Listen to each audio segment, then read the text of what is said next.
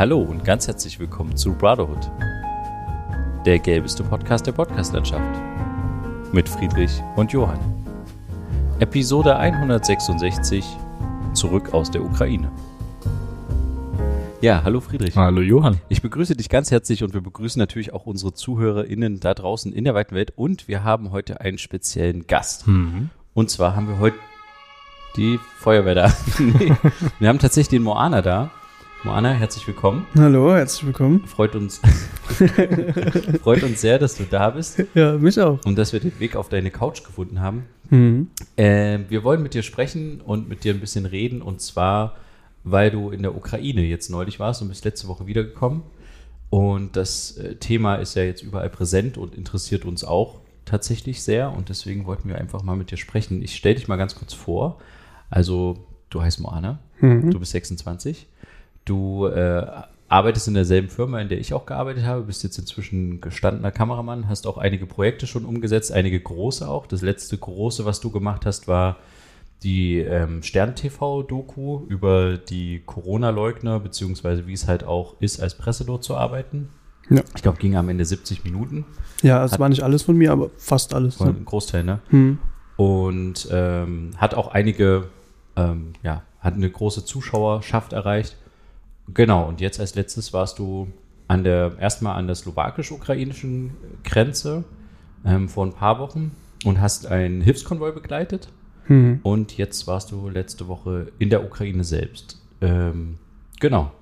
Genau. Und da stellen wir uns natürlich die Frage, also zuerst einmal für alle, die es nicht wissen, warum du genau jetzt in der Ukraine warst und mit wem, also mit welchem Auftrag genau. Mhm, Also, ähm, das war so, wir nach der ersten Reise ähm, Richtung Ukraine, also an die slowakisch-ukrainische Grenze, ähm, da bin ich mit, mit Thomas Datt, einem Kollegen äh, von uns, äh, der Redakteur für den MDR hauptsächlich ist, und noch einer Kollegin, die Redakteurin ist, sind wir dahin gefahren und dann waren wir wieder hier in Leipzig. Und ähm, Thomas ist dann praktisch 24 Stunden später nach unserer ersten Reise Richtung Ukraine gefahren mit einem Hilfskonvoi, äh, wo quasi Linienbusse von einem Unternehmer hier aus Leipzig, nee, aus Dresden, ähm, ja, wie gechartert wurden und dann mit Hilfsgütern hingefahren wurden. Die sollten dann in die Ukraine gebracht werden und auf dem Rückweg sollten die äh, ja, Geflüchtete mitbringen. Da hat sich dann ein Riesendrama draus entwickelt, weil diese Busse halt nicht in die Ukraine gekommen sind und Thomas ist dann zurückgekommen und war dann quasi mit diesem Thema sehr beschäftigt, was mit Hilfsgütern passiert, die es nicht in die, in die Ukraine schaffen, die wegen bürokratischen Hürden, ähm, eventuell sogar korrupten äh, Grenzpolizisten und ähnlichem ähm, quasi ihren Weg einfach nicht an ihr Ziel finden. Hm. Und das ist ja dann meistens ähm, die Ostukraine, weil ja der Krieg oder die Kriegshandlungen sich ja zum größten Teil in, im tiefen Osten der Ukraine abspielen. Genau, und deswegen war Thomas so auf dieses, ist er quasi auf dieses Thema gestoßen, okay, liegen gebliebene Hilfsgüter auf dem Weg dorthin, wo sie gebraucht werden. Und dann war er wieder hier für ein, zwei Tage und hat mich dann kontaktiert, beziehungsweise mein Chef, mein Vater, und meinte so, ich will nochmal in die Ukraine, aber diesmal brauche ich einen Kameramann, ist Moana bereit, damit zu kommen? So, und ich habe tatsächlich nicht lange überlegt, weil ich mir dachte, bei der ersten Reise Richtung Ukraine war ich sowieso schon irgendwie gespannt und neugierig, wie es auf der anderen Seite aussieht, wie das Leben dort so läuft, ob die Leute noch normal irgendwie ihrem Leben nachgehen und so weiter. Und da habe ich eigentlich nicht lange gezögert und meinte, klar, ich komme mit, kein Problem. So, ohne wirklich zu wissen, wie lange wir fahren, ähm, wo wir genau hinfahren werden. Also das ging alles ziemlich schnell. Aber gab es irgendwie so Verabredungen, so nach dem Motto, ähm, wir haben irgendwie das und das, also klar, das und das Ziel inhaltlich, journalistisch irgendwie aufzuarbeiten, aber wir setzen uns eine Deadline, wenn wir wieder da sind oder wir ähm, haben irgendwie ein Sicherheitskonzept, soweit man davon sprechen kann, im Sinne von, wir haben mehrere Kontakte, wir.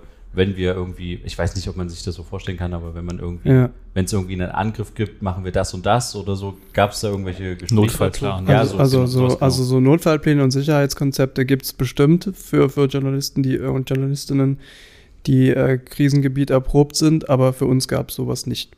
Also ich habe Thomas, also weil der Plan war, dass wir zu zweit fahren, nur Thomas und ich, ja. äh, und dann quasi vor Ort uns sich von seinen Kontakten irgendwie leiten lassen. Der Plan war, wir fahren dahin. Wir haben den Auftrag für einen Beitrag für Fakt, eine ARD-Sendung, Hm. ähm, politisches Magazin in der ARD. Ähm, der Beitrag, wir sind an einem Donnerstagabend losgefahren und es wurde gesagt, der Beitrag muss Dienstag, den darauffolgenden Dienstag gesendet werden. So, und das heißt, Das war der Zeitrahmen. das war der Zeitrahmen, genau. Das heißt, Donnerstag losfahren, Freitag, Samstag, Montag drehen und dann Sonntag ähm, schneiden Die- und Ja. den Beitrag senden. Das war der Zeitrahmen, den es gab, wo ich mir schon dachte, hm, okay, mal schauen. Wird Klingt, sportlich. klingt sportlich, Ja. weil wir müssen ja erstmal circa mit Übernachtung um die 20, 25 Stunden, also einen Tag eigentlich für die Reise bis nach Lemberg, haben Mhm. wir ungefähr gebraucht auch mit Ja. Übernachtung, weil das muss man einfach mit Übernachtung machen. Also ihr wart. Samstag quasi da. Ja, Donnerstagabend ja. seid ihr losgefahren, glaube ich, ne? Und wir, dann, Donnerstag, dann haben wir Freitag, genau, dann haben wir Freitag nochmal übernachtet und ähm, waren dann Samstagabend in Lemberg in der Mhm. Ukraine, genau. Und ja, also ich habe auch Thomas gefragt, woher, also mein Redakteur, gibt es denn einen sogenannten Stringer, also jemand, der sich für so für Kamerateams grundsätzlich quasi den Auftrag hat, diese Kamerateams ähm, vor Ort zu begleiten, der meistens aus dem Land ist, wo wir hinfahren der ortskundig ist, der genau, Kontakte der ortskundig hat. ist, äh, Kontakte Sprache hat, die beherrscht. Sprache Ja. beherrscht, ähm, der weiß, wo es sicher ist, wo es nicht sicher ist und so weiter. Der also einfach einem diese Arbeit abnimmt. Ähm, ja, da hat Thomas im Endeffekt nur gesagt, Hä, was, warum, nee, brauchen wir nicht. Da dachte ich mir, na ja, wir fahren zwar in die Westukraine, wo es ja relativ ruhig ist, aber es ist immer noch ein Kriegsland, hm. wo ich auch ein mulmiges Gefühl schon hatte. Also nur weil ich gesagt habe, okay, ich komme mit, heißt das ja nicht, dass ich das nicht ernst genommen habe. ja. So, also ich habe mir schon gedacht, ja, da kann ja alles passieren grundsätzlich. Ja. Haben wir ja gesehen, wie, wie, wie Russland da vorgeht in den letzten Wochen. Ja. Und ja, also Sicherheitskonzept gab es nicht. Es gab diesen Zeitrahmen, diesen ungefähren Zeitrahmen. Und dann haben wir uns auf den Weg gemacht. Und dann kamt ihr an und was habt ihr dort vor Ort vorgefunden, Hm, erlebt? Also wir haben ja noch in Polen erstmal in der Nähe der Grenze so einen, einen, einen Transport von medizinischen Hilfsgütern begleitet und dort gedreht. Sind dann am gleichen Tag quasi über die Grenze gefahren, waren abends dort, wurden von Dennis, einem Kontakt von Thomas, abgeholt, äh, an einer Tankstelle auf der anderen Seite der ukrainischen Grenze.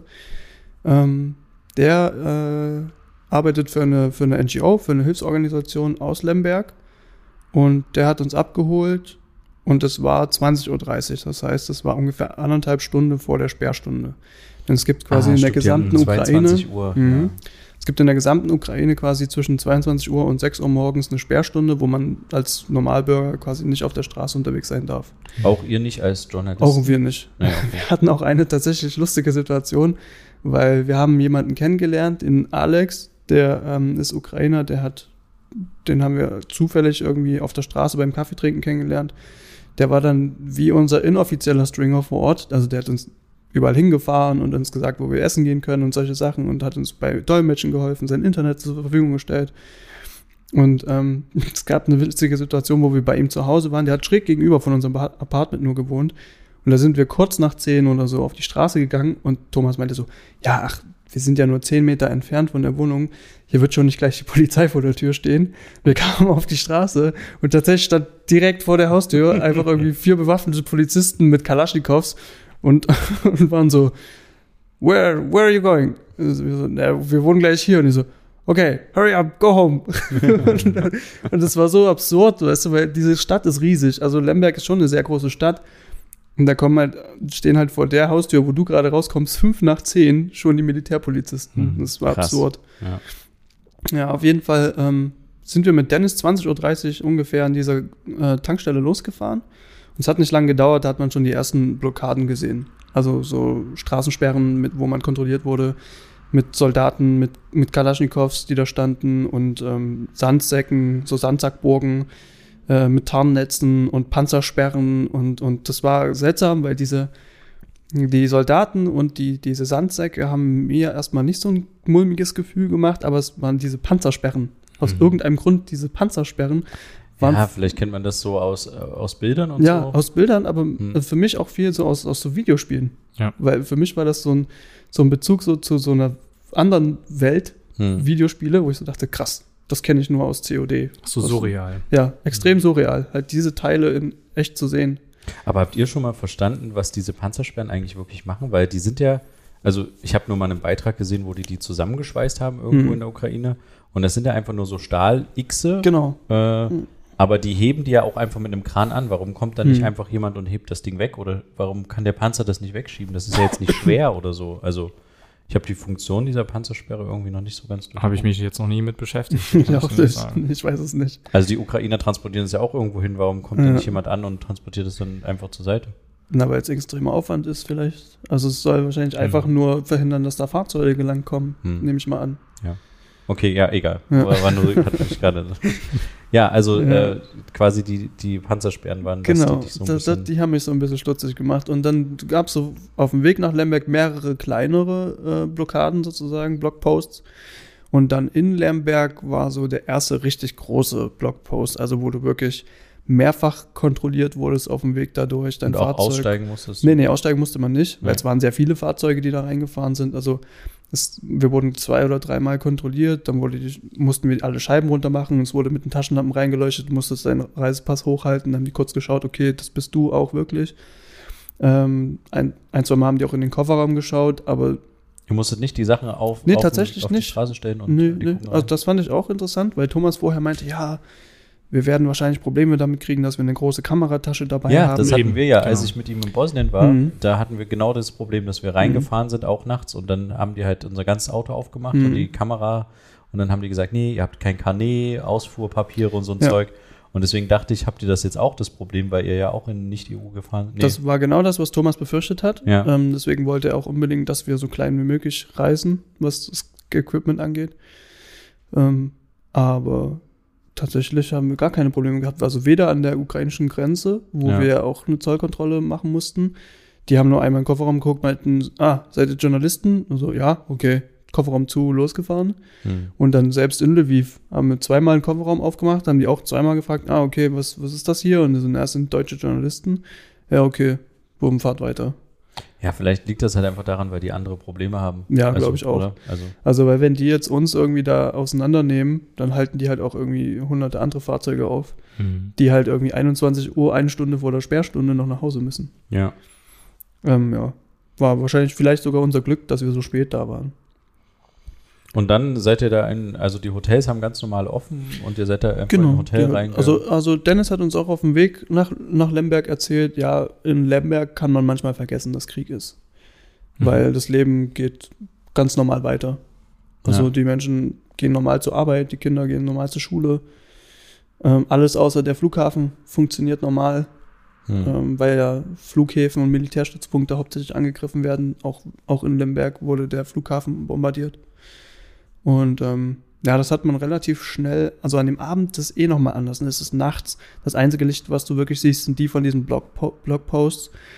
Ähm, du weißt nicht, und kannst nicht so richtig einschätzen, okay, neue Stadt, hier war ich noch nie, es sieht alles irgendwie neu aus. Und tagsüber denkst du, okay, hier ist ganz normales Leben. Hm. Die Leute laufen ganz normal rum. Es, es, fühlt, es fühlt sich nicht irgendwie bedrohlich an oder sowas. Bis auf die Soldaten mit Kalaschnikows. Bis auf die Hm. Soldaten mit Kalaschnikows, die eigentlich an jeder Ecke rumlaufen. Hm. Aber die laufen dann auch tagsüber in der Innenstadt Genau. irgendwo rum. Die laufen auch überall rum. Also die sind dann auch in Einkaufszentren oder in, in, in größeren Supermärkten oder auf Plätzen und laufen da Patrouille, kontrollieren tatsächlich auch Leute, die die irgendwie verdächtig finden. Ähm, Aber fühlt man sich dadurch dann sicherer oder hat man eher ein Unsicherheitsgefühl? Oder wird wieder an den Krieg erinnert? Weißt ich ja, also, also ich habe mich weder sicherer noch unsicherer gefühlt, sondern es ist mehr einfach eine Erinnerung, okay, hier ist halt ein Ausnahmezustand. Hm. So. Weil die Soldaten haben jetzt auch nicht keinen einschüchternden Eindruck oder sowas gemacht. Da fühle ich mich ehrlich gesagt unwohler, wenn ich die Polizei hier in Leipzig auf der Straße sehe. Hm. So, Mhm. also da, da habe ich eher so das Gefühl, die wollen mir irgendwie was, was, was tun, eher als die Soldaten in der Ukraine. Okay. Aber vielleicht liegt das auch so ein bisschen an dem Bild, was das Internet vermittelt von der ukrainischen Armee. So dieses heroische, wir stellen uns dem übermächtigen Oppressor Russland Ja. ähm, und wir sind die Guten, in Anführungszeichen so. Hm. Ähm, vielleicht liegt das auch daran. Und, da, und es sind auch viele junge Kerle, die man gesehen hat. Ja. Also die waren in meinem Alter. Krass. Ja. Hm. Und dann der erste richtige Dreh. Was war Hm. das? Naja, also wir sind, also der erste richtige Dreh war erst am zweiten Tag, weil der, ähm, beziehungsweise der erste richtige Dreh war noch an der polnischen Grenze und dann im ersten Tag in Lemberg waren wir unterwegs und haben Impressionen gesammelt. Also von der Stadt, wie das Stadtleben abläuft. Wir waren am Bahnhof in Lviv, ähm, wo zufällig gerade ein, ein Zug ankam aus der Ostukraine, vollgeladen mit, ähm, mit alten Leuten und, und, und ähm, Verletzten und Behinderten. Und die wurden dort von, von einer großen Gruppe Freiwilligen empfangen und in, in so Linienbusse gepackt und wahrscheinlich in Erstaufnahmelager gefahren.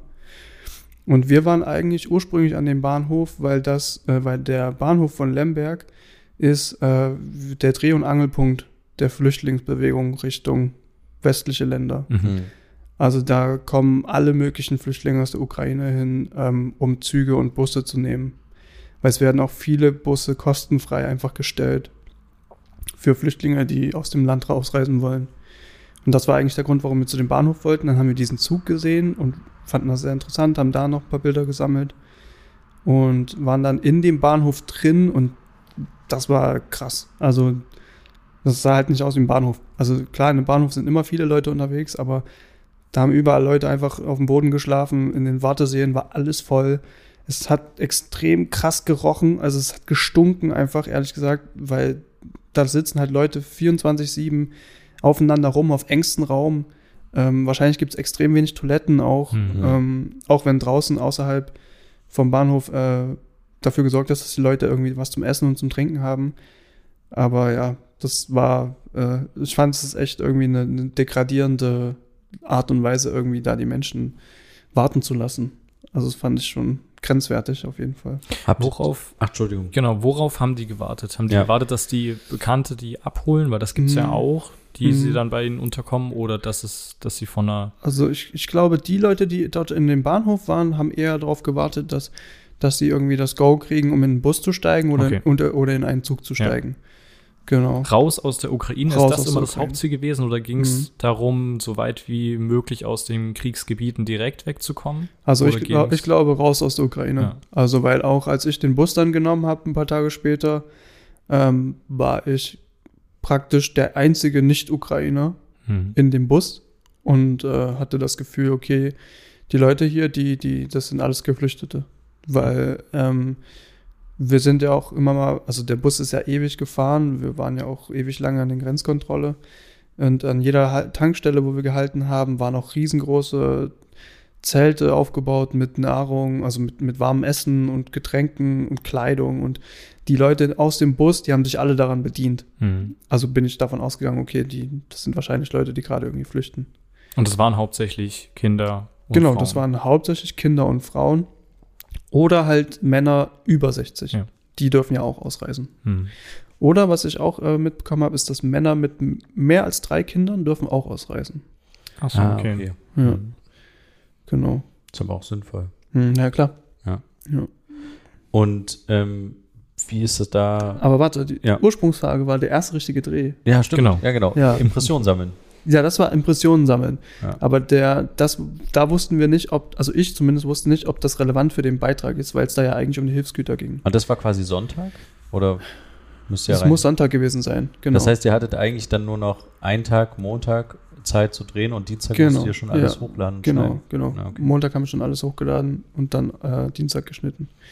Ähm, und da sind wir Montag, das war quasi schon der erste richtig verabredete Dreh, war mit einem ähm, Krankenhaus in Ternopil, Ternopil, äh, 130 Kilometer Richtung Osten von Lviv, also von Lemberg. Hm. Und die Information, die wir hatten, bevor wir dahin gefahren sind, war, dass die Kampfhandlungen ungefähr 100 Kilometer von Ternopil ungefähr schon stattfinden sollten. Mhm. Also ihr seid näher zum Genau. eigentlichen Geschehen gefahren. Wir sind näher zum eigentlichen Geschehen gefahren. Als wir dann in Ternopil waren, hat man uns entwarnt und meinte, nee, das sind nochmal 100, 200 Kilometer weiter entfernt. Aber es ist halt trotzdem, also was sind 300 Kilometer? Das sind Mhm. halt einmal Erfurt hin und zurück. Naja, Also es ist halt nicht so weit entfernt. du bist so mit einem Flugzeug schnell. Mhm. Da ist man ziemlich schnell, ja. Und ähm, ja, da sind wir, wir wurden von Alex, unserem, unserem neuen Freund aus der Ukraine, äh, der hatte nichts zu tun, weil er eigentlich äh, Girlband-Producer ist. Und seine Girlband ist eigentlich extrem erfolgreich in Polen. Und die touren eigentlich auch um die ganze Welt. Die waren schon überall in China, USA, whatever, you name it. Und ähm, ja, der war halt ein bisschen niedergeschlagen, weil er halt erst durch Corona halt keine Konzerte machen konnte. Ja. Dann wurde alles aufgehoben Hm. und jetzt durch den Krieg darf er nicht mehr ausreisen. Mhm. Das heißt, ähm, ja, er hat eigentlich, eigentlich ist er Informatiker, aber er ist äh, eigentlich super erfolgreich mit dieser Girlband. Und ähm, deswegen meint er so, ja, ich habe eh nichts zu tun, ich kann euch gerne nach der Noppel fahren. Mhm. Und äh, der war super nett, hat uns dann dahin gefahren. Äh, ich habe ihm nur gesagt, ja, das heißt aber halt, dass du vor Ort mindestens zwei, drei, vier Stunden auf uns warten musst, weil solche Dreharbeiten ja auch immer eine Weile brauchen. Der meinte, ja, kein, kein Problem. Schlafe ich einfach ein bisschen im Auto. Und dann waren wir dort. Und es ging quasi darum, dass dieses Krankenhaus, das wir besucht haben, ähm, ein Verteilzentrum für medizinische Hilfsgüter in den Rest der Ukraine ist. Mhm. Also die sammeln quasi medizinische Hilfsgüter ein, die aus Deutschland vor allem kommen, und verteilen die dann in alle möglichen anderen Krankenhäuser in der Ostukraine und auch in Feldlager, wo quasi die Armee und ihre Soldaten behandelt werden. Mhm. Und die meinten, ähm, es ist kein Problem, diese medizinischen Hilfsgüter zu bekommen, es ist eher ein Problem, die ans Ziel zu kriegen, weil ja auch gezielt Konvois zerstört werden. Mhm. Und wir sollten eigentlich dort früh um 10 ankommen, um äh, die, den, das Ankommen von zwei äh, gespendeten Krankenwagen zu drehen. Ja, witzigerweise hat das dann zum, The also witziger, tragischerweise hat das zu unserem Thema gepasst, dass Hilfsgüter nicht an ihr Ziel kommen. Und zwar sind diese Krankenwagen an der Grenze stecken geblieben Mhm. weil es muss quasi von der obersten militärischen Ebene gezeich- abgezeichnet werden, äh, beziehungsweise ähm, abgesegnet werden, dass diese durch dürfen. Das ist ein Grundproblem, ne? Mit allen möglichen Hilfsgütern, die irgendwie Genau. durchkommen, die da stundenlang, tagelang Genau, stehen. genau. Das ist ein Mhm. Grundproblem, dass diese Hilfsgüter quasi an der Grenze stecken bleiben. Wir haben auch beim Durchkommen Dutzende von großen LKWs gesehen, die dort in so einem, ja, wie in so einem Compound quasi beschlagnahmt wurden und nicht weiter dürfen. Mhm. Und diese Krankenwagen auch. Aber was war der Grund? Der Grund war, das fand ich extrem absurd, der Grund war, ähm, wir haben auch äh, quasi Telefonate mit dem Lkw-Fahrer äh, mitgehört, sozusagen, Hm. dass der ähm, diese, dieses eine Schreiben, was quasi von der obersten militärischen Ebene abgesegnet werden muss, war nicht da. Also es war einfach nicht da. Es ist, das war alles, was man uns sagen konnte. So, dieses Schreiben ist nicht da. So, und der Krankenhausdirektor, mit dem wir den halben Tag verbracht haben, der meinte, nee, wir haben das, wir haben uns persönlich darum gekümmert, dass dieses Schreiben so bald wie möglich bei diesem Fahrer ankommt. Hm. Wir haben das hier gezeichnet, die oberste militärische Ebene, die haben das abgezeichnet und jetzt ist es weg. Mhm. So, also da frage ich mich, wie kann das passieren? Also, weil, wenn es, wenn es eine E-Mail ist, dann existiert ja diese E-Mail irgendwo im Internet. Also, die kann ja nicht einfach, eine E-Mail verschwindet ja nicht. Ja. Die muss ja irgendwo in irgendeinem Fach von irgendjemandem muss die ja sein. Und wenn es eine E-Mail ist und die irgendwie verschwunden ist, dann schicke ich die halt nochmal. Aber warum lässt man so, also ich verstehe schon, dass, dass das Land an sich sagt, hier, wir können jetzt nicht wahllos alles reinlassen, wir müssen trotzdem noch so Zollkontrollen und sowas machen, weil es könnte ja auch sein, dass der Feind einen infiltrieren will in irgendeiner Form oder so. Aber das sind ja jetzt eindeutig keine militärischen Güter, Hm. diese Krankenwagen. Warum lässt man solche humanitären Sachen nicht einfach per Sichtkontrolle an der Grenze einfach durch? Hm. Wenn Ja. die einen Bestimmungsort haben? Hm. Ja, das Ja. war genau das, was wir auch irgendwie äh, gefragt haben. Oder beziehungsweise Thomas gefragt hat. Das ist ja auch ein übelster Aufwand für diese oberste militärische Ebene, wenn die ständig Ja. irgendwie, ach, da kommen noch mal zwei Krankenwagen hier und da noch einer. Also es ist, Ja. Ja, haben wir uns auch gefragt, aber so, so eine, eine richtige Antwort darauf haben wir tatsächlich auch nicht bekommen. Also, okay. weil wir sind ja auch davon ausgegangen, okay, hier kann man kurz mal reingucken an der Grenze, was da drin ist. Ja. Ah, okay, es sind zwei Krankenwagen, wo sollen die hin? Dort und dorthin. Und im, im, im schlimmsten Fall kann man ja noch den Krankenhausdirektor anrufen. Ja, genau. Und fragen, hey, hast du zwei Krankenwagen bestellt? Ja, läuft. Zack. Genau. Ja. Ja, dann- und kann, kann man sagen, ich meine, selbst wenn der am anderen Ende sagt, ich bin der und der und man glaubt dem nicht, kann man das schnell googeln, Hm. wer der ist. Und also, ne, wir stellen uns das jetzt so einfach vor, ja. aber ich glaube, es kann so einfach sein. Also ist es quasi ein, ein großes Problem. Und die Krankenwagen sind dann nicht aufgetaucht. Genau, die Krankenwagen sind, also während wir dort waren an dem Tag ähm, und uns quasi durch das Krankenhaus haben führen lassen, äh, hat der Pressesprecher von dem Krankenhaus, der quasi unser Kontakt dort war, der Deutsch gesprochen hat, sehr gut Deutsch gesprochen hat, hat immer wieder mit dem, mit dem Fahrer telefoniert und immer wieder wurde gesagt, nein, das Papier ist immer noch nicht da, es ist immer noch nicht da, wir müssen immer noch warten und warten und warten. Ja, und wir wurden dann ähm, quasi, wir, als dann gesagt wurde, okay, diese Krankenwagen sind nicht da, wir können nicht drehen, wie diese Krankenwagen ankommen, was machen wir? Hm. Dann haben wir gesagt, okay, äh, beziehungsweise der Krankenhausdirektor meinte, ja, ähm, wir können euch ja die, die Lager zeigen mit den gespendeten medizinischen Vorräten. Ja. So, das war ja auch ähm, quasi äh, eine, ein, ein Teil sozusagen von dem Dreh. Hm. Also ein Teil war Krankenwagen abladen, ein Teil war medizinische Vorräte zeigen, ja. die ja von, ähm, von einer deutschen Firma gespendet wurden, wenn ich mich recht entsinne. Und es war ganz interessant, weil dieser Pressesprecher, ähm, der hat quasi dieses Projekt irgendwie äh, angeleiert, ähm, dass diese deutsche Firma ähm, quasi diese medizinischen Hilfsgüter in die Ukraine bringt. Hm. Und erst haben die uns so ein bisschen, ja, es war wie eine Art PR-Tour, hatte ich das Gefühl. Also die haben uns erstmal durchs Ah. Haus geführt und ähm, Hier ist unsere, hier ist unser Pausenraum und hier spielen wir Billard. und, nee. hier ist unser Tischkicker, so ungefähr. Ja, nicht ganz, sondern mehr so, okay, das hier ist der Chefchirurg und der Chefchirurg zeigt Ihnen jetzt eine Patientin, die ohne ihn nicht mehr leben würde. Ah, okay. So. Und Ja, dann war so, krass. ah, okay, das ist unsere, diese 17-jährige, 70-jährige Patientin, ist aus der Ostukraine geflohen und hat uns dann unter Tränen ihre Geschichte erzählt. Das wäre jetzt nämlich meine nächste Frage gewesen. Gibt es Mhm. dort Verletzte aus? Ja, also ich glaube, die Menschen, die Leute, die wir da getroffen haben, waren keine Kriegsverletzten Hm. an sich, aber die waren eher, also nicht physisch geschädigt, sondern eher psychisch Ja. geschädigt. Also die Frau, die wir getroffen haben, Sina, eine 70-jährige Ukrainerin aus dem Osten der Ukraine, sie hat äh, quasi auf Ukrainisch erzählt, ähm, dass sie ähm, ja, als, als der Bombenalarm kam, denn da gibt es nämlich in jeder Stadt so, so, so Sirenen sozusagen, laute Sirenen, die haben wir auch äh, gehört. Ähm, und als dieser Bombenalarm kam, meinte sie, sind sie grundsätzlich eigentlich immer in den Keller geflüchtet. Hm. Aber einmal haben sie es nicht geschafft, rechtzeitig in den Keller zu flüchten und die Bomben sind direkt neben ihrem Haus eingeschlagen. Und alle, alle Fenster sind zersprungen und, und, und dieser, dieser Druck, dieser, dieser Lärm auch war so krass belastend für sie, dass sie äh, quasi ähm, eine, eine stressverursachte äh, Blinddarmentzündung bekommen hat. Oh. Ja, Mhm. und dann ist sie mit dieser Blinddarmentzündung äh, geflüchtet nach Ternopil und musste dort notbehandelt werden von dem, von dem, von dem äh, Chirurg dort. Und der Chirurg, der Chefchirurg dort meinte zu uns, also hätte sie diese Operation nicht bekommen, sofort als sie da war, wäre sie höchstwahrscheinlich gestorben. Ja, eine Ja. Blinddarmentzündung ist echt nicht zu unterschätzen. Das Hm. ist, klingt immer so simpel, aber es Hm. ist tatsächlich.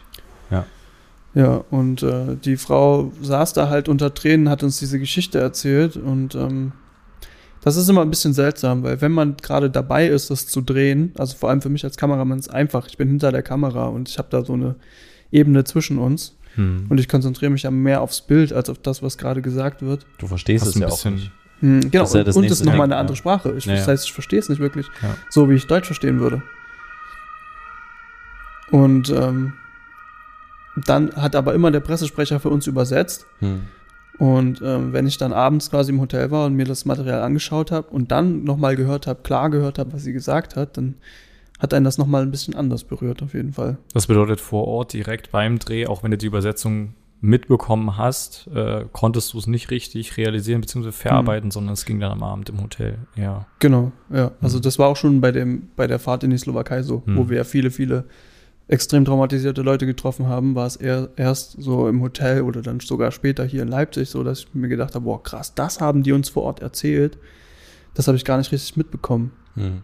Weil viele, viele Sachen kriegt man auch gar nicht mit. Ja, ja. Mhm. Also- Also es muss auch ein komisches Gefühl sein, wenn man im Kriegsgebiet unterwegs ist und dann am Abend ins Hotel geht, Ja, wenn man absolut. vorher in Na, hattest, das ist eigentlich ein interessantes Ding, was ich dich auch fragen wollte.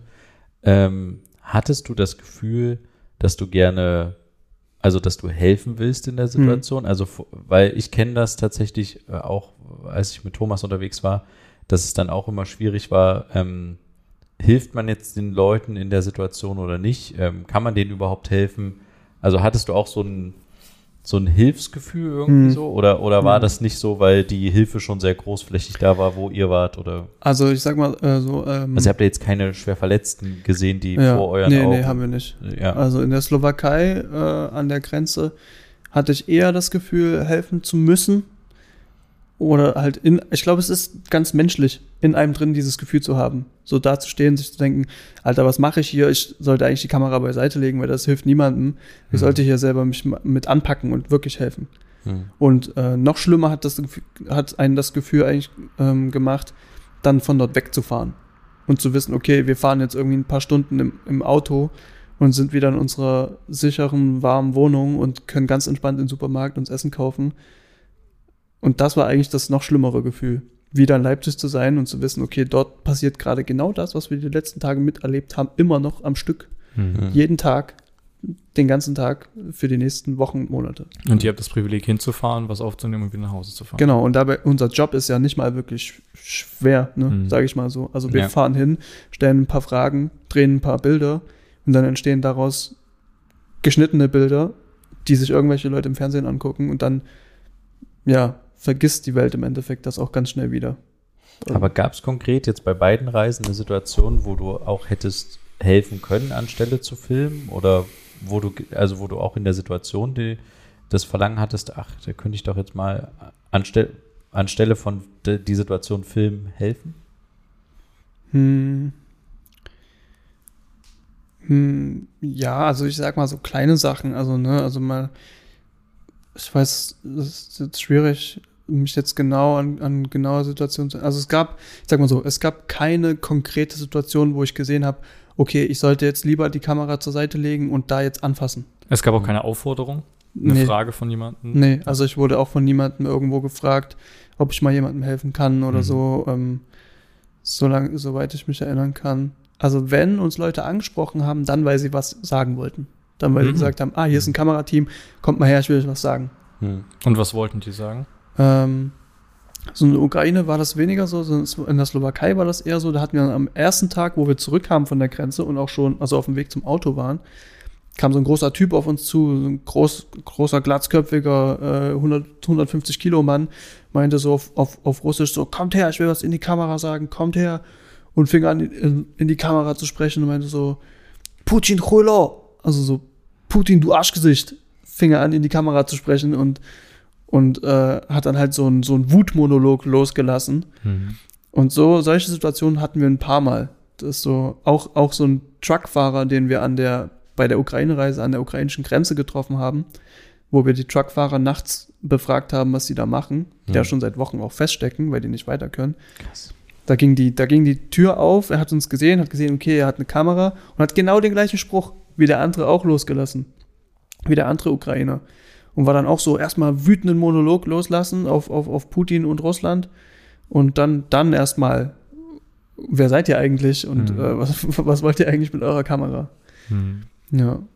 Also es gab viele Leute, die quasi ähm, ihre Wut loslassen oder rauslassen mussten und uns als Ventil gesehen haben. So und unsere Kamera.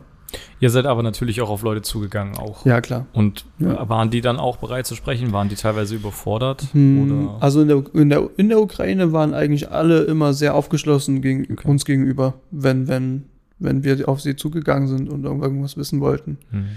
Das war auch ähm, eine willkommene Abwechslung tatsächlich zu dem, was hier so in Deutschland mittlerweile passiert. Wenn Das Presse ist keiner- kommt. Keiner aufgeschlossen der Presse gegenüber. Ja, also w- wie hier mit der Presse umgegangen wird, ist halt einfach dreist bis unverschämt, finde Mhm. ich. Und ähm, in der Ukraine war es eine willkommene Abwechslung, dass die Leute halt Gefühl hatten, okay, die Leute sind hier, weil die sich darum scheren, was mit uns passiert. Und die wollen das dem Rest der Welt zeigen. Ja. Und das ist gut so. Also das, wofür die Presse ja eigentlich da ist. Ja, ist total spannend, weil du ja auch diesen, du hatte ich ja schon am Anfang gesagt, du hast ja diese, diese lange äh, Doku mit Stern TV zusammen gemacht. Hm. Und natürlich haben die Leute, die gegen Corona oder Corona-Leugner sind und gegen Corona demonstrieren, irgendwie ein anderes, äh, das kann man nicht ins Verhältnis setzen mit dem, was du jetzt gedreht hast. Aber trotzdem hat ja die Presse in beiden Fällen dieselbe Funktion, einfach Mhm. zu zeigen, was los ist. Und du hast ja auch auf den Corona-Demos ein Interesse daran, das abzubilden und zu zeigen. Und das ist halt total kurios, dass die so pressefeindlich eingestellt sind und Das ist nicht nur kurios, das ist bescheuert einfach. Also ehrlich gesagt, weil ja. anders, anders kann ich das irgendwie nicht sagen. Weil diese Leute, die gehen auf einen öffentlichen Platz, um jetzt so ein bisschen vom Thema abzuweichen, die gehen auf einen öffentlichen Platz, die Corona-Leugner, ähm, um ihre Meinung Gehör zu verschaffen. Dann kommen Leute kostenlos, Ja. sie müssen nicht mal was dafür bezahlen und bieten denen theoretisch eine Millionenbühne an. Ja. Weil Stern TV hat ja ein Millionenpublikum. Ja. Und dann haben die nichts Besseres zu tun, als uns halt voll zu labern. So und uns zu sagen, dass wir uns verpissen sollen und schlimmere Sachen. Ja, du gehst ja auf eine Demonstration, um deine Meinung, wie du es gesagt hast, öffentlich kundzutun. Und Ja. wenn dann Leute das abbilden wollen, deine Meinung, dann äh, ist das nicht erwünscht. Das ergibt keinen Sinn. Das ergibt Funktioniert überhaupt keinen. Sinn. Ja. Und deswegen war es halt äh, super schön zu sehen, dass in der Ukraine genauso wie in der Slowakei die Menschen uns echt zum Teil einfach rangewunken haben, gesagt haben, hier, film mal das, film mal das und Ja. so. Und das war, da hat es auch blöd, das irgendwie in diesem Kontext sag, sagen zu können, aber es hat Spaß gemacht, meine Arbeit dort der frei nachzugehen. Weil die Wertschätzung einfach Genau, größer es war eine Wertschätzung da. Eine Ja. Wertschätzung, die nicht mal die von deinem eigenen äh, Sender, der dich beauftragt, gefühlt nicht mal kommt, Hm. aber von den Leuten vor Ort definitiv da war. Die Ja. sind froh, dass ihr da seid, um alles Ja, zu zeigen. genau. Schön.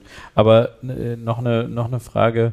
Wie, wie ist es denn dann ausgegangen? Also ihr habt die, die Krankenwagen sind nicht gekommen, ihr Mhm. seid rumgeführt worden durch das Genau. Krankenhaus Ja. und ihr habt die, die Frau getroffen und Mhm. wie ging es dann weiter?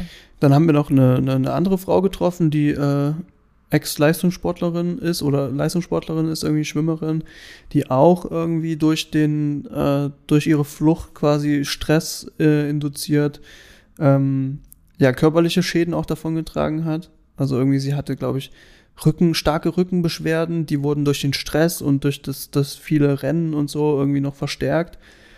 Ähm, sie ist mit ihrem, mit ihrem Partner geflüchtet. Die haben wir noch kurz kennengelernt. Ähm, es war aber eine, junge, relativ junge Frau. Und dann wurden wir quasi in das, ähm, hat man uns gesagt, ja, wir können euch ja jetzt noch das medizinische Lager zeigen.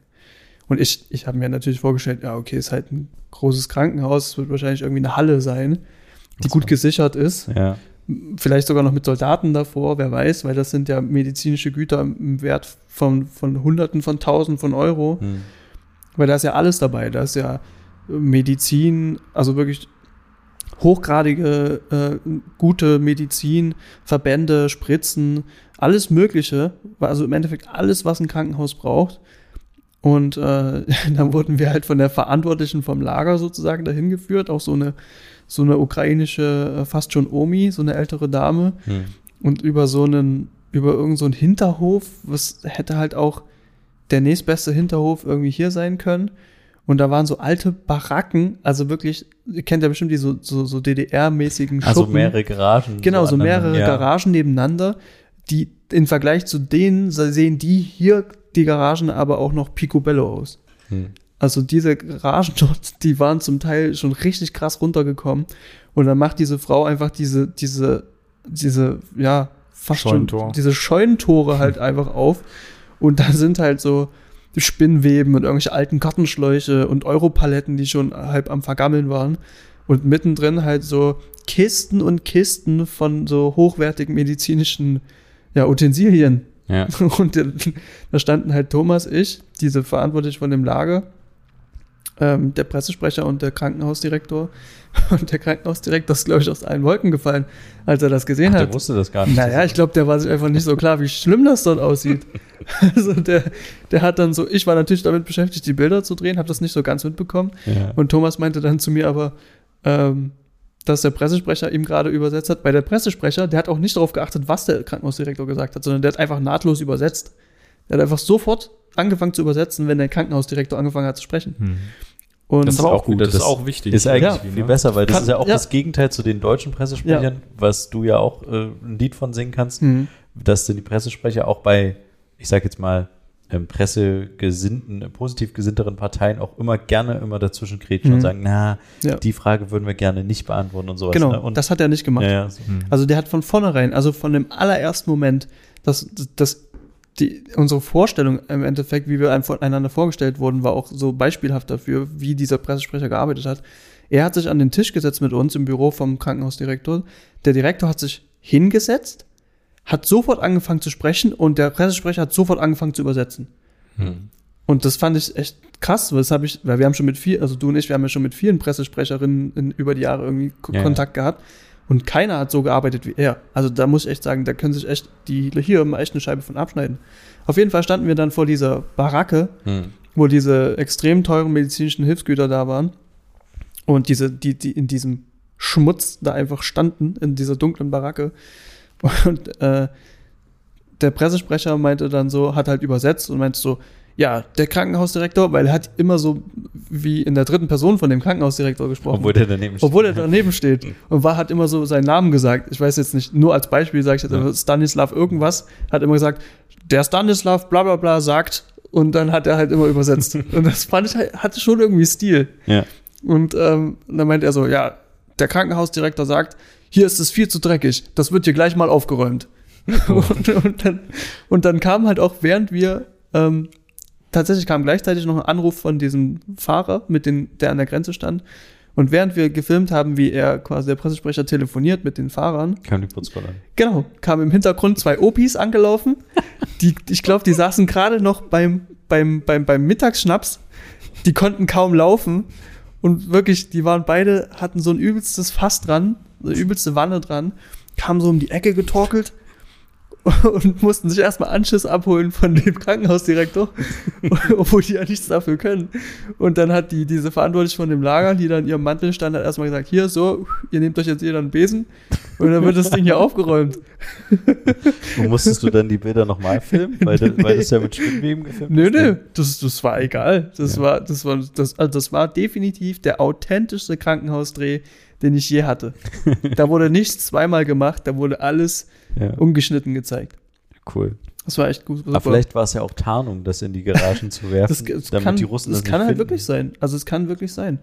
Weil äh, das, das richtige Lager sozusagen, was die uns dann gezeigt haben, war im Endeffekt wie der Keller vom, vom Krankenhaus. Hm. Weil diese Baracken, die waren quasi wie, das war ja ausgelagert vom Krankenhaus sozusagen und ein paar Meter weiter in einem zweiten Krankenhausgebäude äh, waren dann ähm, das richtige Lager sozusagen. Ah, da waren dann noch so äh, Geräte, medizinische nee, nee, das waren auch so Nee, diese Kisten, Ah ja, okay. aber ähm, noch ein paar mehr.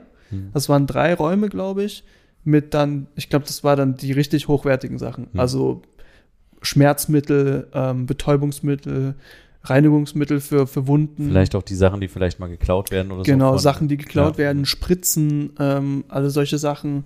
Ähm, genau, und da hat man uns, haben die uns dann da reingeführt und nochmal drei verschiedene Räume gezeigt. Da haben wir dann Oksana getroffen. Oksana war, äh, soweit wir es verstanden haben, die, die Verantwortliche der Krankenhausapotheke, ah, sozusagen, die sich hm. quasi um die, alles, was so, äh, ja, Medizin ist, im Endeffekt sich drum kümmert. Die hat uns das dann äh, dort vorgestellt und dann haben wir uns das nochmal alles angeschaut, ein paar Bilder davon gemacht, von diesem Lager, äh, uns nochmal alles erklären lassen, was was ist und was wohin gebracht wird und was wofür gebraucht wird und so weiter. Und äh, ja, Und dann das- seid ihr abge... und dann sind wir abgedüst. Also, Aber aus dem Ort auch gan- äh, selbst oder nur vom Krankenhaus? Na, das war ganz interessant, weil natürlich, ähm, also was auch untypisch war für so einen Krankenhausdreh, war halt, dass der Krankenhausdirektor persönlich uns Ja, ja. dort sich irgendwie vier, fünf Stunden seiner Zeit opfert in der Kriegszeit, Mhm. wo er wahrscheinlich alles andere hätte machen können, was viel wichtiger gewesen wäre, als uns da rumzuführen. Mhm. Aber er hat sich die Zeit genommen, uns da rumzuführen, uns alles zu erklären, alles, also war extrem geduldig, war in keinem Moment so, ja, okay, wir müssen jetzt mal auf die Uhr gucken. Wenn er telefonieren musste, dann hat er das kurz gemacht, ist weggegangen, hat kurz telefoniert und ist wiedergekommen. Hm. Wir haben dann noch ein längeres Interview mit ihm geführt, dort auf dem Gang, wo er sich quasi noch den, den, den Fragen von Thomas gestellt hat. Also, wo kommen die Hilfsgüter hin? Äh, was sind das für Hilfsgüter? Was gibt es für Probleme mit den Hilfsgütern? Äh, wo kommen die überhaupt her? Diese Initiative, all solche Sachen. Und dann war quasi der Dreh vorbei und der Pressesprecher meinte so, das ist dann mein Lieblingssatz, wenn es auf einem Dreh fällt, wir laden euch noch zum Essen ein. Nee. dann habe ich gesagt, klar, gerne doch. Und das war eigentlich, klar im Nachhinein dachte ich mir so, natürlich ist das so gekommen, er ist ja der Krankenhausdirektor. Hm. Und äh, die meinten, wir gehen mit euch in die Krankenhauskantine. Und da dachte ich natürlich an so eine Standardkantine halt. Aber anscheinend ist die Krankenhauskantine dort ein richtiges Lokal. Also das Mhm. ist am Krankenhaus dran und ist wie so eine Gaststätte, Kneipe mäßig. Hm. Äh, sehr gemütlich. Und ich dachte, ja, okay, cool, es sieht gemütlich aus, setzen wir uns da rein. Da meinten die, nein, nein, wir gehen dahin, wo der Krankenhausdirektor ist. Ah, extra separat. Es war nochmal ein Separé, Ah. nochmal ein eigener Raum, wo das Essen schon gedeckt war. Und ich hatte zwei Minuten vorher, also wirklich ungelogen, zwei bis fünf Minuten vorher gesagt, ah, wir dürfen nicht vergessen, Alex, unser Fahrer, ist auch noch da. Ah, dass der dazukommt, ja. Okay. Genau, dass der dazukommt mit isst, weil der hat ja die ganze Zeit auf uns gewartet. Hm. Und irgendwie haben die es geschafft, in diesen fünf Minuten das so schnell weiterzugeben, dass auf diesem Tisch noch ein Teller stand. Krass. Das fand ich krass. Da war Das- ich so krass. Die haben so schnell an den auch gedacht. Ja. Und was ich auch sehr interessant war, ähm, interessant fand, war, dass Alex, unser Fahrer, äh, der kannte die ja nicht. Der war zum, also ich glaube, der war zum ersten Mal in Ternopol. Hm. Und der kannte ja den Krankenhausdirektor nicht oder den Pressesprecher. Aber die haben so offen und äh, ehrlich miteinander gesprochen, also auch wenn ich kein Wort verstanden habe. Man hat gemerkt, also das, das kam einem vor, als würden die sich schon ewig kennen. Haben sich direkt verstanden. Die haben sich direkt verstanden. Und ich Mhm. glaube, und vor allem der Direktor und der Alex haben sich super verstanden und waren die ganze Zeit einer Meinung. Und äh, ich glaube, das hatte ich auch in der Slowakei schon das Gefühl, dass äh, die Leute dort sind viel offener Ja. von Anhieb, auf Anhieb miteinander. Ja. Und, und sind so, wer, wer bist du? Ah, ich bin der und der. Okay, wir sind gleichgesinnt. Ja, okay, dann sind wir wie Freunde. Bumm. Ja. Viel mehr aufgeschlossen. als- Ja. Das, ich Ja. hatte mal, also ich würde jetzt ganz vom Thema weg, aber mir ist das auch mal aufgefallen, als ich mal in, ähm, in Kanada war und mit dem öffentlichen Bus gefahren bin. Da hat einfach so, saß eine Oma da und äh, da ist irgendwie jemand eingestiegen, hat sich neben die gesetzt und dann haben die direkt miteinander gesprochen Hm. und die kannten sich definitiv nicht und haben Ja. ganz normal miteinander gesprochen. Ah ja, hier. Und nicht nur, ach, wie ist das Schönes Wetter, Wetter. sondern, sondern ja, viel besser so. Mhm. Und da sind auch immer, wenn die Leute ausgestiegen sind, haben die immer laut gerufen, danke Fahrer und sind ausgestiegen. Mhm. Und das war eine ganz andere Freundlichkeit Ja. und ähm, so fühlt sich das gerade auch an. Manchmal, in anderen Ländern scheint es manchmal irgendwie besser zu laufen als in so einem, ähm, keine Ahnung, hochgebauschten Land wie Deutschland, was sich irgendwie so super wichtig Hochgebauscht nimmt. ist, glaube ich, ein gutes Wort. Ja. Ja, ja ich, ich weiß nicht, ich habe immer das Gefühl, also jetzt vor allem durch diese Reisen, dass in Deutschland so unnötige gesellschaftliche Konstrukte, die eigentlich gar nicht da sind, Hm. weil niemand hält dich ja davon ab, dich mit deinem, mit dem, mit der Person neben dir an der Ampel zu unterhalten. Ja. Außer du selbst und diese Person. Und dein Handy. und dein Handy Ja. und, und, und irgendwie das Gefühl, dass wenn du jetzt sagst, ah Mensch, äh, coole Schuhe, wo hast du die gekauft? Ja. Das, das, das, das denkt man sich selbst so, ja nee, das, das überschreitet eine Grenze. Ja. Aber warum? Ja. Ist doch egal, frag doch einfach. Ja. Hatte ich tatsächlich heute so eine Situation, weil diese Reisen haben, haben mich auch ein Stück weit wachsen lassen, weil ich solche Sachen auch für mich mitgenommen habe und Ja. mir gedacht habe, Alter, wir sind alle Menschen, wir können alle normal miteinander reden. Solange wir uns nicht irgendwie beleidigen, ist doch alles in Ordnung. Und das habe ich für mich mitgenommen und das hat mich auch ein bisschen noch erwachsener gemacht, hatte ich das Gefühl, weil ich gehe jetzt auch anders auf Menschen zu, habe ich das Gefühl gehabt, weil ich mir jetzt denke, Alter, es gibt halt Leute, paar hundert Kilometer von hier, deren Leben ist halt für immer zerstört. Und, und nicht miteinander zu reden, ist halt das Schlimmste, was wir machen können. Ja. So, weil du weißt halt nicht, was die Leute für Probleme haben. Und da war ich heute hier in der Nähe, hab ein paar Wege erledigt. Da war ein Typ, der hat so jongliert. Einfach Hm. so auf der Straße und halt für so ein paar Euro hatte so seine Jacke da liegen, da lagen so ein paar Euro drin. Da bin ich einmal an ihm vorbeigegangen, hab nichts reingelegt und bin nochmal an ihm vorbeigegangen und da meinte er so, ey, willst du mir nicht was schenken? Und bin ich kurz stehen geblieben und hat gesagt, naja, wie läuft's denn mit dem Jonglieren?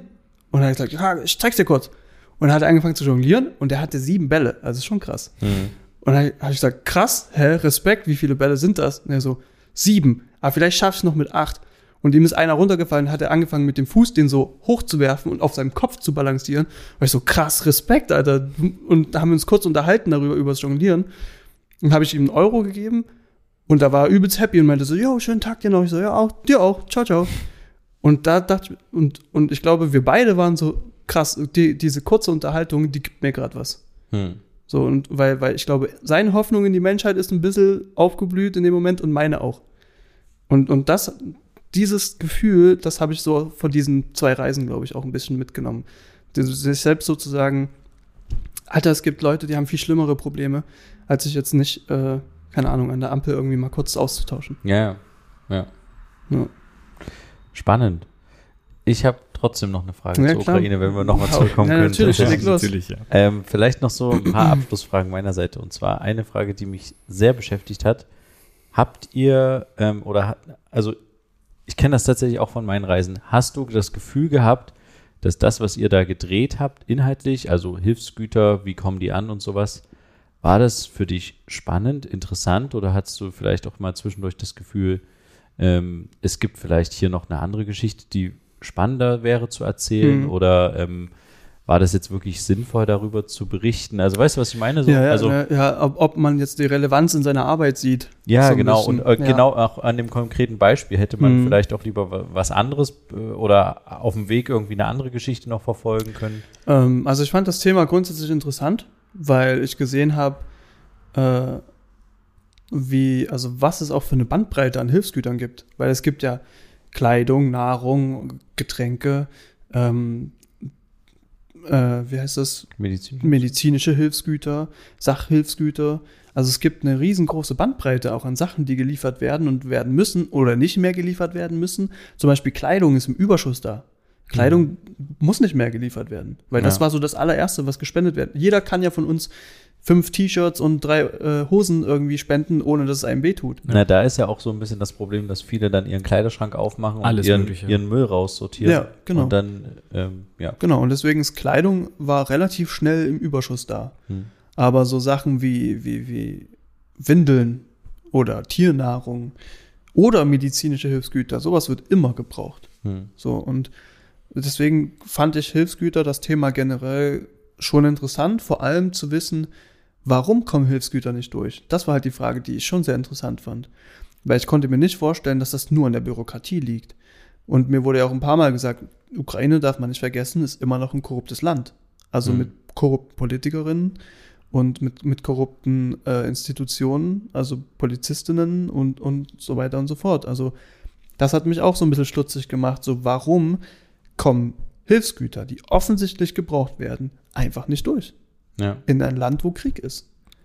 Also deswegen fand ich unsere Aber Arbeit was ist deine Antwort jetzt darauf? Ich, ich habe keine richtige Antwort, weil so wie wir es ja mitbekommen haben, ne, aus erster Hand mit diesem ähm, Busfahrer, der dort 48 Stunden an der Grenze stand, Hm. scheint es ja nicht mal zu helfen, wenn ein Krankenhausdirektor von einem der wichtigsten strategischen medizinischen Punkte im ganzen Land, Hm. wenn der sich persönlich darum kümmert, selbst das scheint ja nicht zu helfen. Ja.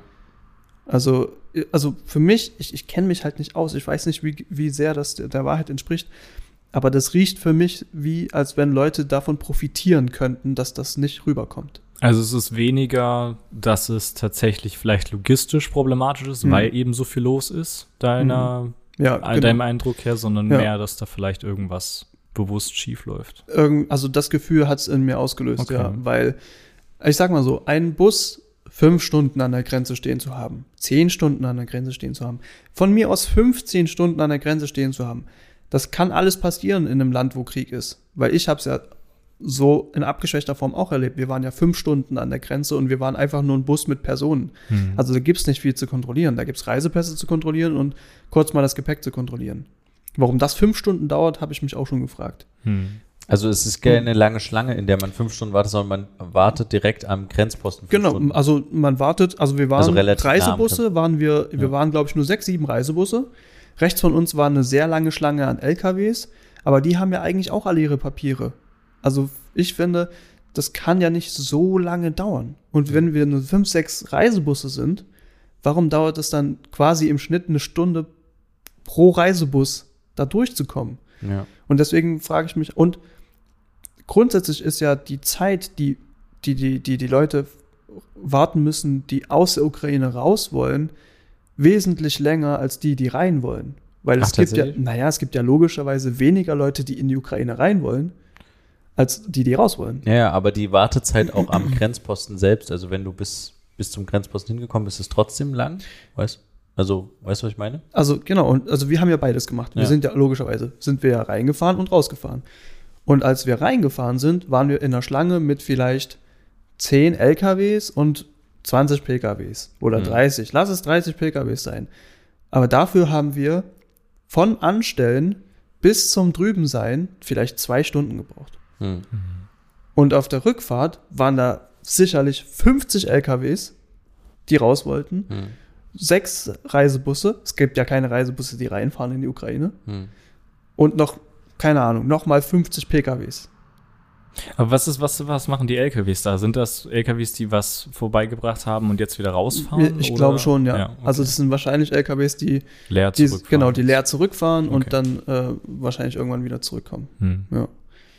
Ja, ähm, ne, worauf ich hinaus wollte, ist, lass halt einen LKW-Fahrer irgendwie 5 Stunden, 10 Stunden, 15 Stunden an der Grenze warten. Okay, das verstehe ich. Hm. Aber 48 Stunden Mhm. und immer noch keine Lösung? Ja. Also das klingt für mich einfach nur verdächtig. Hm. Noch nicht mal eine Lösung in Sicht. Ja, genau, das ist nicht mal eine Lösung in Sicht. Seit 48 Stunden ist das gleich, ist, ist der Tenor der gleiche. Das Papier ist nicht da.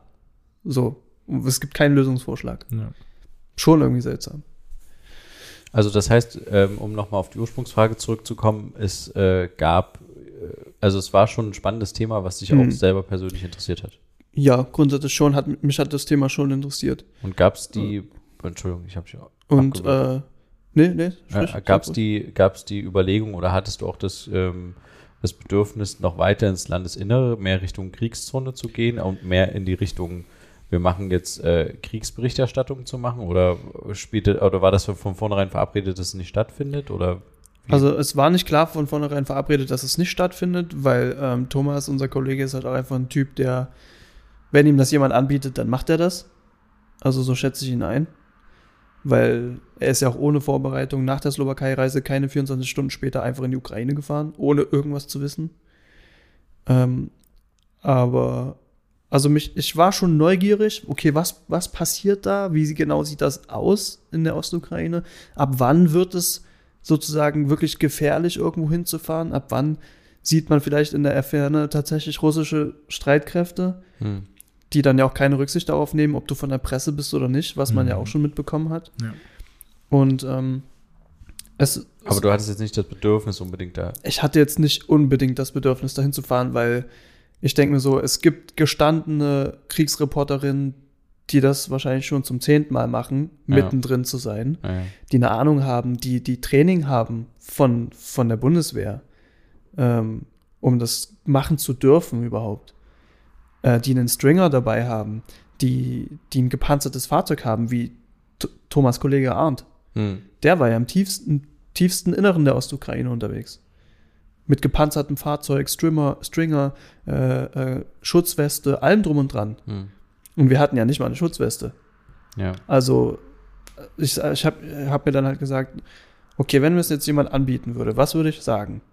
Wahrscheinlich nach irgendwie fünfmal drüber nachdenken und wenn mir jemand sagt, ja, wir haben diese und jene und jene Sicherheitsvorkehrungen, würde ich auch mitfahren.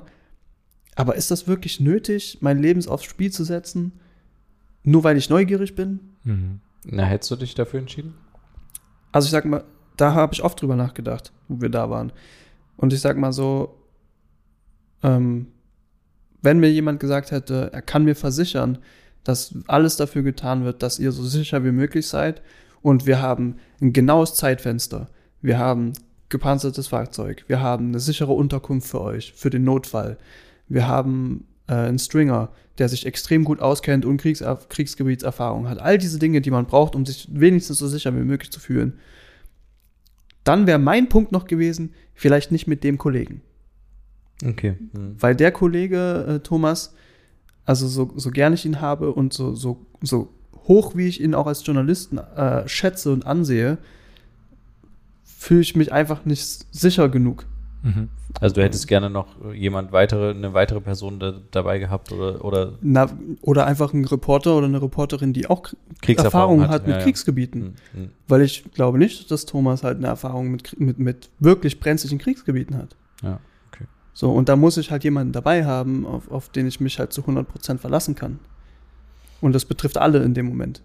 Also hättest du dich vielleicht überreden lassen. Aber es stand nicht zur Genau, Debatte. Es stand nicht zur Debatte. Und Okay. ich, ich aber grundsätzlich, klar, ich meine, also mein Ziel, als ich angefangen habe, so Kameraarbeit zu machen, war halt nicht irgendwie mal Kriegsberichterstatter zu sein. Ja, ja. Aber dann auf einmal da irgendwie reinzurutschen, macht einen natürlich neugierig. Mhm, Und, und, ja, und, klar. und natürlich sagst du dir, Alter, wenn mir das jetzt jemand anbietet, da, da pocht schon das Adrenalin in meinen Venen, nur davon zu hören. Ich glaube aber, um ehrlich zu sein, ich weiß nicht, ob ihr beide das Video gesehen habt von diesen Sky-Reportern, die beschossen wurden in der Ukraine vor, Nee. das wird schon vor ein paar Wochen oder sowas gewesen. Die waren halt irgendwie im Fahrzeug unterwegs und wurden auf einmal beschossen. Meinst du die halt- amerikanischen? Ja, ja. ja. Waren das Sky Reporter, ja? Ich glaube, es Okay. waren Scare. Und dann Ja. sind die irgendwie weggerannt und sowas. Der, der Kameramann hat die Kamera laufen lassen und so. Mhm. Und es war ein sehr heftiges Video, weil man so wirklich auch sieht, wie die versuchen, aus dem Auto auszusteigen und du siehst richtig die Einschüsse, wie das so richtig, wie man das im Film du kennt, dann. Ja. dann äh, so, so Funkenflug halt auch gibt. Ne? Ja. Und ähm, in, da ist mir nochmal klar geworden, dass man sich das, glaube ich, weil du gerade sagtest, der, man sieht vielleicht die russische Front oder sowas, man stellt sich das irgendwie so vor, so ein bisschen, da sind halt da Panzer und da Panzer, Hm. aber man sieht die ja einfach nicht, Nee. wenn die auf dich schießen Ja. aus einer großen Entfernung. Du bist da im Fahrzeug unterwegs und fährst gerade ähm, in der Autobahn entlang und du wirst einfach beschossen. Du siehst ja nicht, von wo du beschossen wirst. Du Mhm. hast eine ungefähre Richtung. Aber diese Vorstellung, dass man den, den, den Feind dann in dem Moment sieht oder die, Und dann die sagen Russen- kann, okay, lass umdrehen. Ja, genau. Ja, genau. Ja. Das gibt's, glaube ich, nicht. Ja, das nee. ist, glaube ich, eine Illusion. Ähm, Ich meine, musst da voll auf die die, ja- Sicherheitskräfte vor ja. Ort dann vertrauen, Genau. die wissen, wo sind die Russen, wo sind wir Ja. und wo Und ist die wenn er sichere jetzt hier aussteigt, seid ihr vielleicht ein leichtes Ziel, weil Genau. Ja. freies Gelände Ja. ist oder so. ja. Also ich habe damals, ähm, als ich auf dieses ähm, ähm, Seenotrettungsboot gegangen bin und da gab es viele Diskussionen und sowas, ist das alles sicher, was wir hier machen und so, weil das Boot nicht in dem besten Zustand war. Und ich habe dann meine Entscheidung, dass ich das mache, davon abhängig gemacht, wer die Leute sind, die mitkommen. Also so Mhm. ähnlich wie du. ja, ja. Und ich habe dann das vor allen Dingen an eine Person ähm, festgemacht, und zwar war das ein ehemaliger Offi Offizier der Bundeswehr, der auch bei der Marine war und Mhm. der gesagt hat, ähm, das ist zwar alles zusammengeschustert, aber es geht. ja. Wir werden, wir werden nicht untergehen. Hm. Und das war für mich die Hau der Hauptgrund, zu, das mitzumachen. Ja. Aber dann hast du das quasi ähnlich, dass du auch sagst, es hängt von den Personen ab quasi. Ja, definitiv. Also, weil ich, ich kann halt nur das machen, was ich kann und das ist halt die Kamera halten.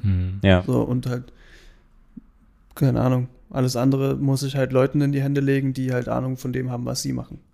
Aber eine Eigenschaft, die du dir ja bestimmt jetzt auch schon angeeignet hast, weil wir auch schon wieder, es tut mir leid, dass wir wieder auf diese Corona-Demos kommen, aber auf diese ganzen Demonstrationen, wo du auch viel warst, Mhm. hast du ja bestimmt auch schon dieses Gefühl entwickelt, dass du merkst, wenn eine Situation brenzlig wird. Oder? Ja, ja. Ich Das- glaube, das ist, ich glaube, das hat weniger damit zu tun. Also ich glaube, das ist, also auch äh, habe ich das mehr dadurch irgendwie gelernt. Aber ich glaube, ich war schon immer ein Typ, der irgendwie ein Gefühl dafür hat, okay, wie, wie ist die Stimmung im Raum oder wie ist die Stimmung der Situation gerade. Okay, der Typ in meinem Augenwinkel bewegt sich komisch, der Typ in meinem anderen Augenwinkel bewegt sich komisch. Also ähm, das Gefühl hatte ich schon immer so ein bisschen veranlagt, glaube ich. Aber ja, durch diese Demos hat man immer noch so ein bisschen mehr das Gefühl, ähm, Ist man wachsamer. ist man wachsamer, genau. Man guckt sich ein bisschen mehr über die Schulter auch. Äh, man denkt sich so, okay, diese Leute hinter uns, die laufen uns gerade ein bisschen lange hinterher und unterhalten sich ein bisschen zu leise gerade hinter uns. Äh, ja, also man ist definitiv wachsamer geworden, ja. Mhm. Aber ob ein das halt in so einer Situation, Was hilft. wo wirklich hilft, wo halt scharf geschossen wird, äh, da weiß ich nicht. Mhm. Ja. Eine letzte Frage noch zu den Hilfsgütern. Ähm, habt ihr, konntet ihr irgendwie was mitbekommen oder was gesagt bekommen von irgendeiner Person vor Ort, ob es Hilfsgüter gibt, die verschwinden? Gab's Äh, ja, ja, ja, tatsächlich ähm, nicht vor Ort, aber auf, als wir auf dem Weg in die Ukraine waren, äh, ein, ein, Bekannter von mir äh, hier aus Leipzig, der ist Ukrainer, den Mhm. kenne ich so au- aus der Graffiti-Szene. Und der hat mich angeschrieben und meinte, eine gute Freundin von ihm ist in der Ukraine und die hat berichtet von gestohlenen Hilfsgütern und verkauften. Oh, okay. Ja. Verkauften. Und ähm, dann haben wir nachgefragt, okay, interessant, kann uns die Kollegin oder deine Freundin vielleicht irgendwie ein Interview geben? Und sie meinte, nee, sie möchte das nicht, weil sie äh, Angst hat, sozusagen das Militär, das heime, heimische Militär zu verraten, Mhm. Ah, okay. ähm, weil die ja sozusagen wie die Helden sind. Und dann hat sie uns aber wenigstens den Namen der Stadt genannt. Und zwar war das Uschgorod. Und Uschgorod ähm, war, ist ganz interessant, das war nämlich der Ort, äh, wo wir in der Slowakei waren. Äh, auf, der, anderen auf der anderen Seite der Ah, ja, Grenze. Stimmt, ja, ich entsinne mich. Das, genau. war, das war der große Grenzübergang, an dem wir waren. Mhm. Und er hat uns erzählt, dass der Bürgermeister von Uschgorod sogar verhaftet wurde, weil der äh, Hilfsgüter verkauft hat. Aber ich, also klar, das passiert bestimmt und das wird auch in der Ukraine bestimmt heftiger passieren, aber ich glaube, so äh, Krisen werden immer ausgenutzt. Das sehen wir Natürlich, ja auch ja. in Deutschland mit der Ja. Maskengeschichte Wir, wir haben, der CDU. also wir haben noch wesentlich schlimmere Sachen gehört. ja. Also Menschenhandel, äh, Prostitution, Entführungen. Gerade auch, Ähm, genau, was du sagtest, äh, Menschenhandel, Prostitution ist, glaube ich, ein Riesenthema, was uns noch die nächsten Jahre dann auch beschäftigen wird, weil Ja. ja auch viele, also ich nehme es mal einfach an, dass viele auch unbegleitet unterwegs Ja. sind, Jugendliche. Minderjährige. Das, da, da werden viele Leute gerade Geschäfte Es machen. gibt ja jetzt schon in Leipzig Aufrufe, dass Frauen und Kinder nicht einfach so mit Leuten mitgehen sollen, die ihnen Hilfe anbieten. Ja. Ja, das ist dann vielleicht auch noch so ein Ding, ne? Wenn du dann Mhm. vor Ort irgendwie bist und bereit bist, Leute mitzunehmen, irgendwie, wie vertrauenswürdig sind da manche? Und deswegen waren ähm, auch gerechtfertigt, gerechtfertigterweise, als wir das erste Mal an der, an der ukrainischen Grenze waren mit, mit Mission Lifeline, Hm. waren sehr, sehr viele Leute extrem misstrauisch. Und die waren so, wer seid ihr, wo kommt ihr her, wir wollen nicht mit euch mitfahren. Manche sind tatsächlich erstmal gegangen, haben das weitergesucht und nach einer Stunde oder so kamen die wieder, nachdem sie sich wahrscheinlich informiert die haben's hatten, gegoogelt dann, ja. haben es gegoogelt oder sich Ja. durchgefragt und gesagt, ja, okay, wir vertrauen euch. Also Aber, ja. sehr, gerechtfertigt. Verstehe ich auch gerade auch, weil ja der, als ihr da wart, war ja der Krieg erst einen Tag ausgebrochen. Das war relativ Nicht frisch. mal. Das war so, Ja. also knapp Und es gab Tag ja noch her. gar keine wirkliche Ja. Koordination von Genau. Hilfe und sowas.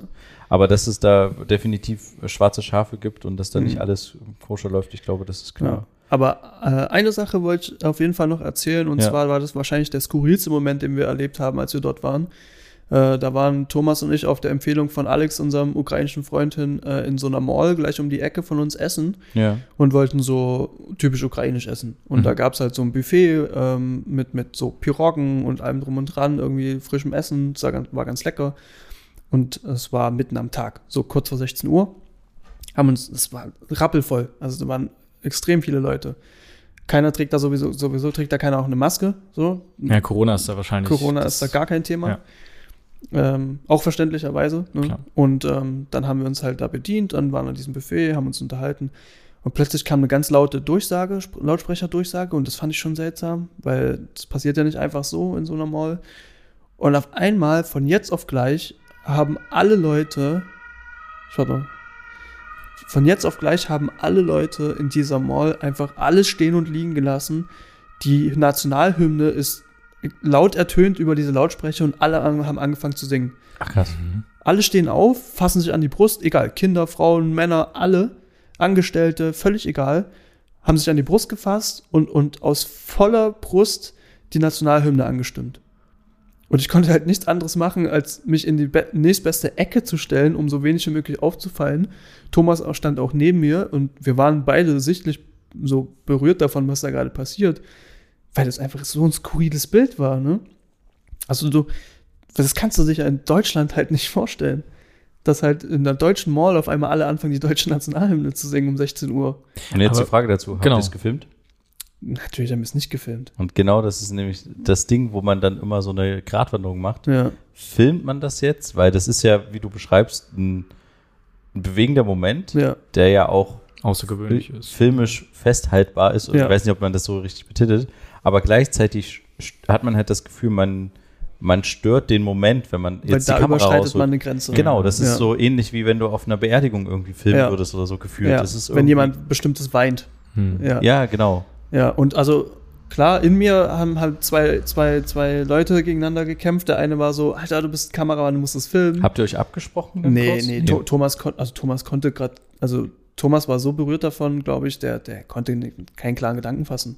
Okay. Und Der du war- hast dann entschieden für dich, ich mach das ja, nicht. ich war so, Ja, nee, ja. das mache ich auch nicht. Also, Aber konntet ihr rauskriegen, warum das war? War das wie so eine Gedenkstunde? also vielleicht? es war halt so, es wurde quasi diese Nationalhymne angestimmt, dann war die Nationalhymne vorbei und Mhm. dann haben die ähm, in alle ähm, im Chor nochmal, ohne die Musik, ähm, äh, diesen äh, ukrainischen, ja, wie eine Art Kriegsspruch aufgesagt. Mhm. Slava Ukraine, Heroem Slava. Also ähm, Ehre der Ukraine und Ehre den Helden. Mhm. Sowas in der Richtung. Mhm. Ähm, und ähm, dann haben wir uns zum Essen hingesetzt und dann äh, neben uns da saß ein Pärchen, die waren so Anfang 30, äh, Mann und Frau. Und äh, die Frau hat uns dann angesprochen, meinte so, hey, äh, wo kommt ihr her? Wir so, na, wir sind Deutsche. Die so, ach krass, seid ihr hier Soldaten für die Armee, Freiwillige? Wir so, und so, nee, nee, wir sind Journalisten, alles gut. Und die so, ah, okay, krass. Äh, Und dann haben wir sie gefragt, warum gesungen wurde. Und sie meinte, ach, wir haben das gar nicht mitbekommen, wir waren gar nicht in der Mall. Und sie, sie wusste auch nicht genau. So, hä, okay, was, was meint ihr? Wirklich? Ist das gerade passiert? Okay, krass. Aber anscheinend war das so eine spontane Aktion. Also es kann sein, dass es da jeden Tag in der Mall passiert. Kann auch sein, dass es einfach so passiert Genau, ist. es kann auch sein, dass es einfach so passiert ist. Hm. Aber das macht es ja noch skurriler, dass dann einfach trotzdem alle mitgemacht haben. Ja. Also weil hier in Deutschland, wenn sowas passieren würde, die meisten gehen einfach weiter und sagen, ja, pst, Digga, was soll ich denn in die Nationalhymne singen? Mhm. Ja, und da habe ich halt auch gemerkt, das hat man sowieso oft gemerkt, Nationalstolz ist halt dort ein ganz anderes Thema als hier. Also so- es gibt halt einen Nationalstolz, Ja. Der, der nicht gleich mit ja, Narzissmus oder Patriotismus irgendwie verglichen wird. ja, ja, verstehe schon. Das ist das ja, was äh, Putin immer als Argument sagt, er muss sich da von den Nazis befreien. Hm, ja.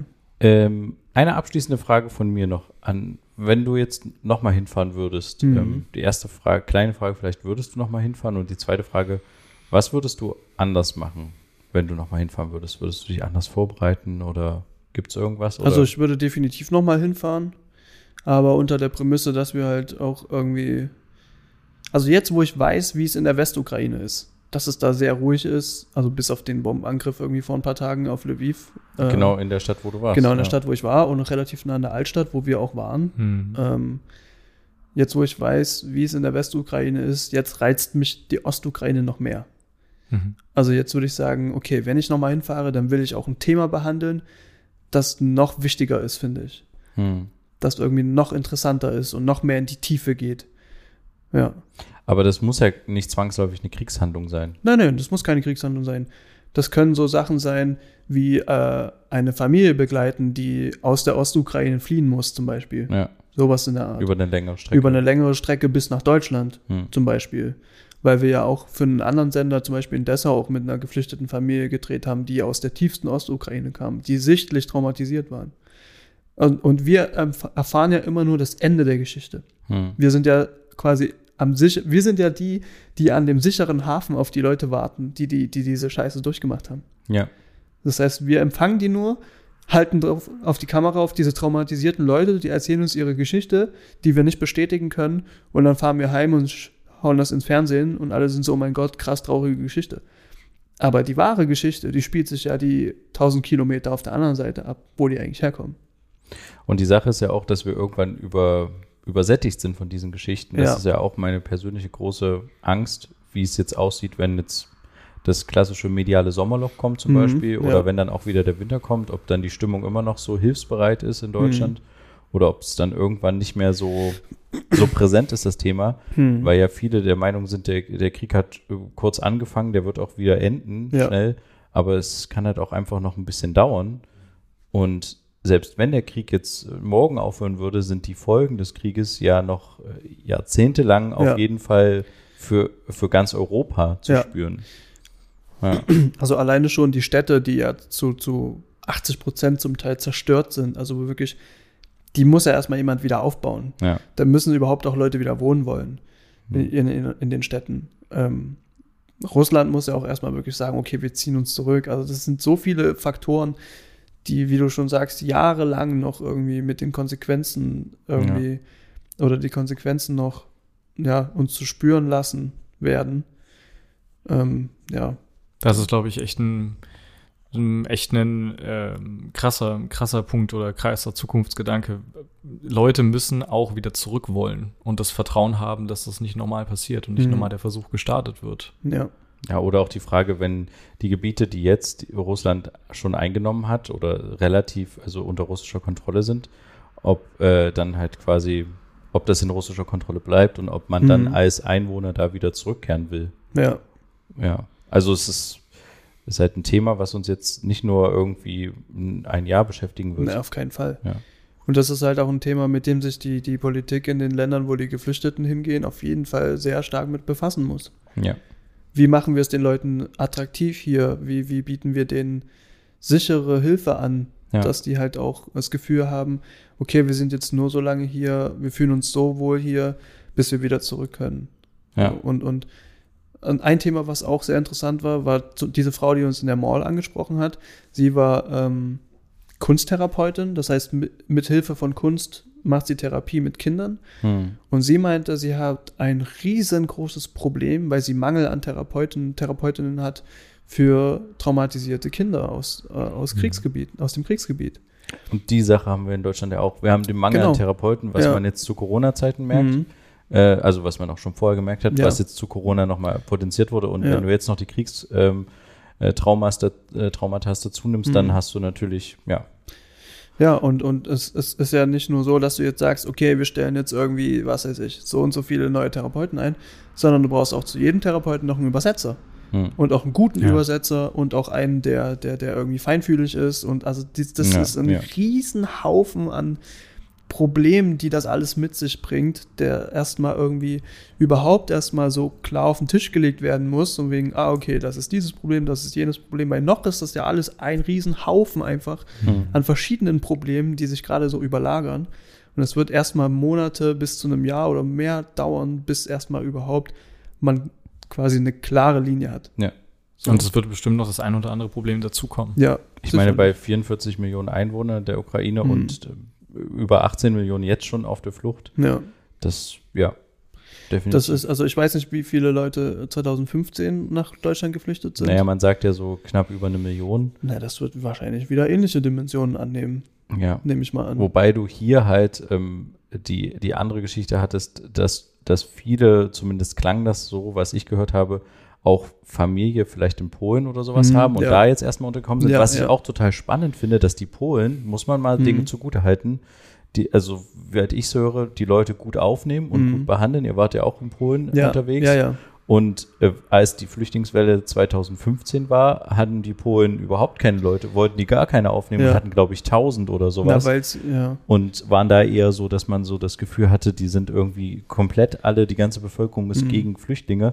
Und jetzt scheint es ja andere, eine andere Hilfsbereitschaft Na, das zu hat haben. einen ganz einfachen Grund, weil die halt kulturell verbunden sind. Ja. Also die, die slawischen Völker, äh, zu denen Polen ja auch zählt, glaube ich, ähm, die sind halt einfach alle kulturell verbunden.